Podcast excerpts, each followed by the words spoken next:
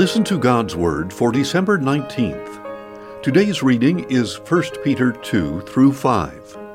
May God bless this reading of His Word. 1 Peter 2 Rid yourselves, therefore, of all malice, deceit, hypocrisy, envy, and slander.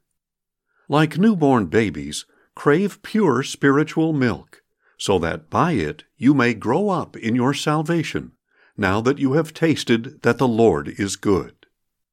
As you come to Him, the living stone, rejected by men, but chosen and precious in God's sight, you also, like living stones, are being built into a spiritual house to be a holy priesthood, offering spiritual sacrifices acceptable to God through Jesus Christ. For it stands in Scripture See, I lay in Zion a stone, a chosen and precious cornerstone, and the one who believes in him will never be put to shame. To you who believe, then, this stone is precious, but to those who do not believe, the stone the builders rejected has become the cornerstone, and a stone of stumbling and a rock of offense. They stumble because they disobey the word, and to this they were appointed. But you are a chosen people, a royal priesthood, a holy nation, a people for God's own possession, to proclaim the virtues of Him who called you out of darkness into His marvelous light. Once you were not a people, but now you are the people of God. Once you had not received mercy, but now you have received mercy. Beloved, I urge you as foreigners and exiles to abstain from the desires of the flesh, which war against your soul.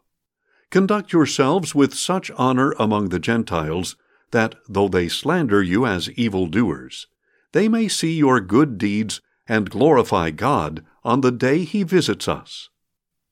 Submit yourselves for the Lord's sake to every human institution whether to the king as the supreme authority, or to governors as those sent by him to punish those who do wrong, and to praise those who do right. For it is God's will that by doing good you should silence the ignorance of foolish men. Live in freedom, but do not use your freedom as a cover up for evil.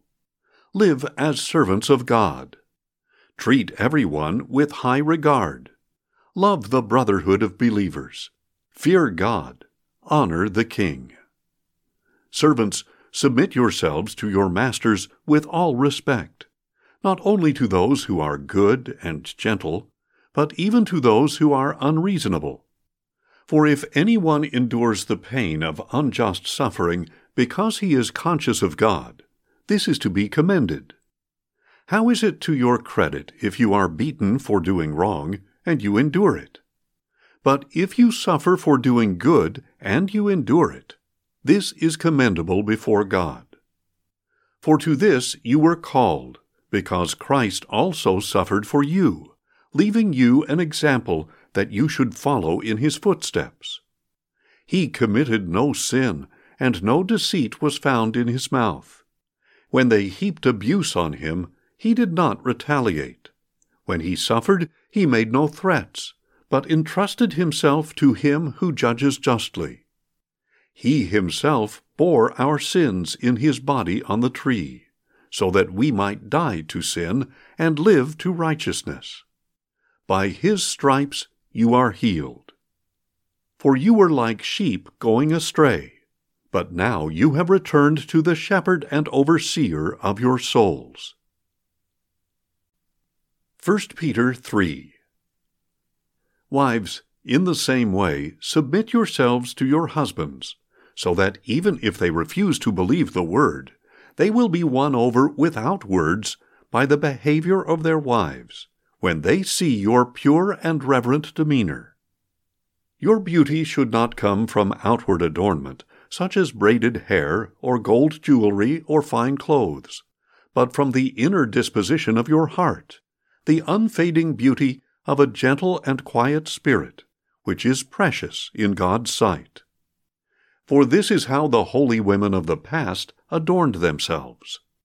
They put their hope in God and were submissive to their husbands, just as Sarah obeyed Abraham and called him Lord.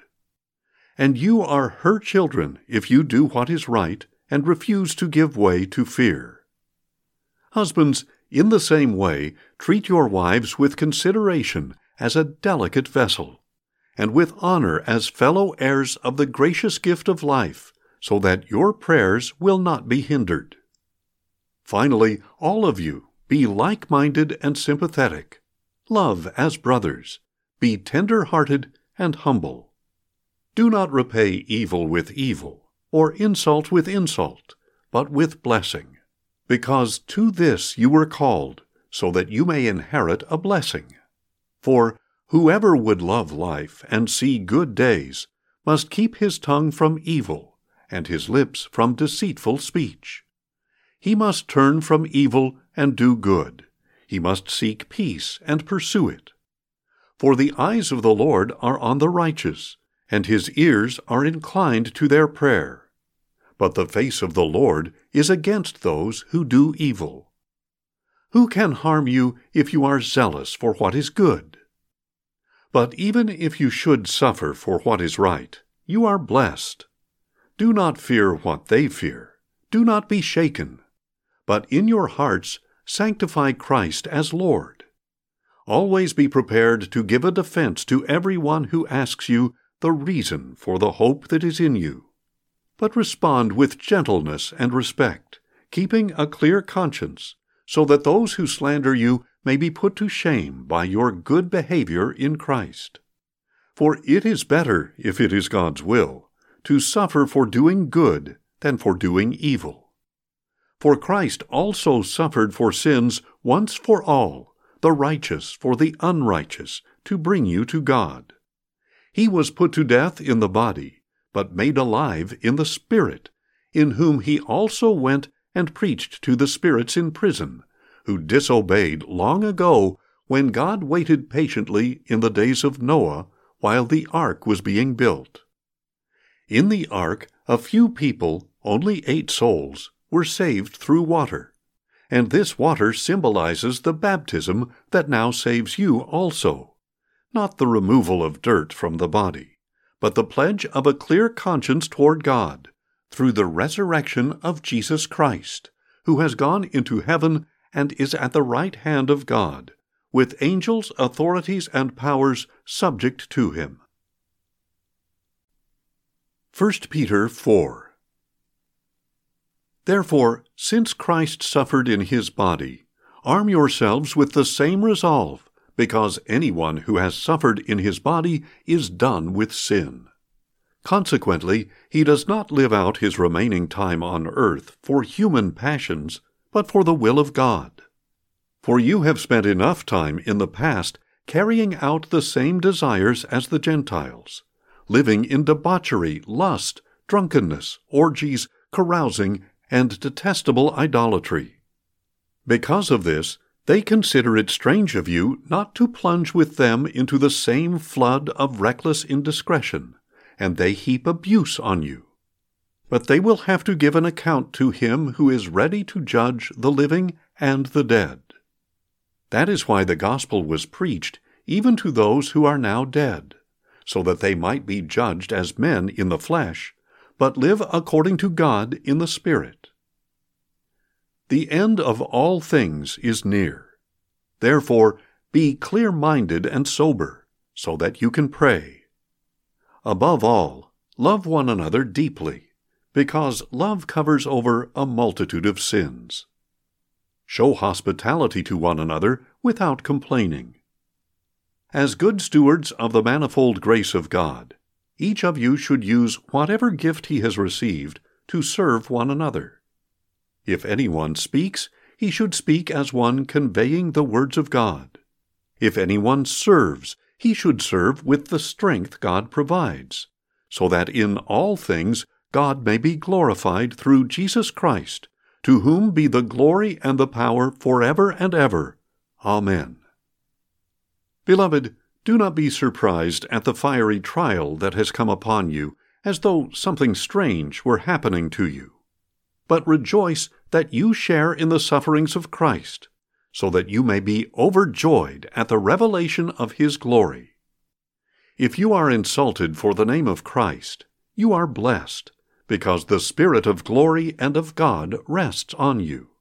Indeed, none of you should suffer as a murderer, or thief, or wrongdoer, or even as a meddler. But if you suffer as a Christian, do not be ashamed, but glorify God that you bear that name. For it is time for judgment to begin with the family of God.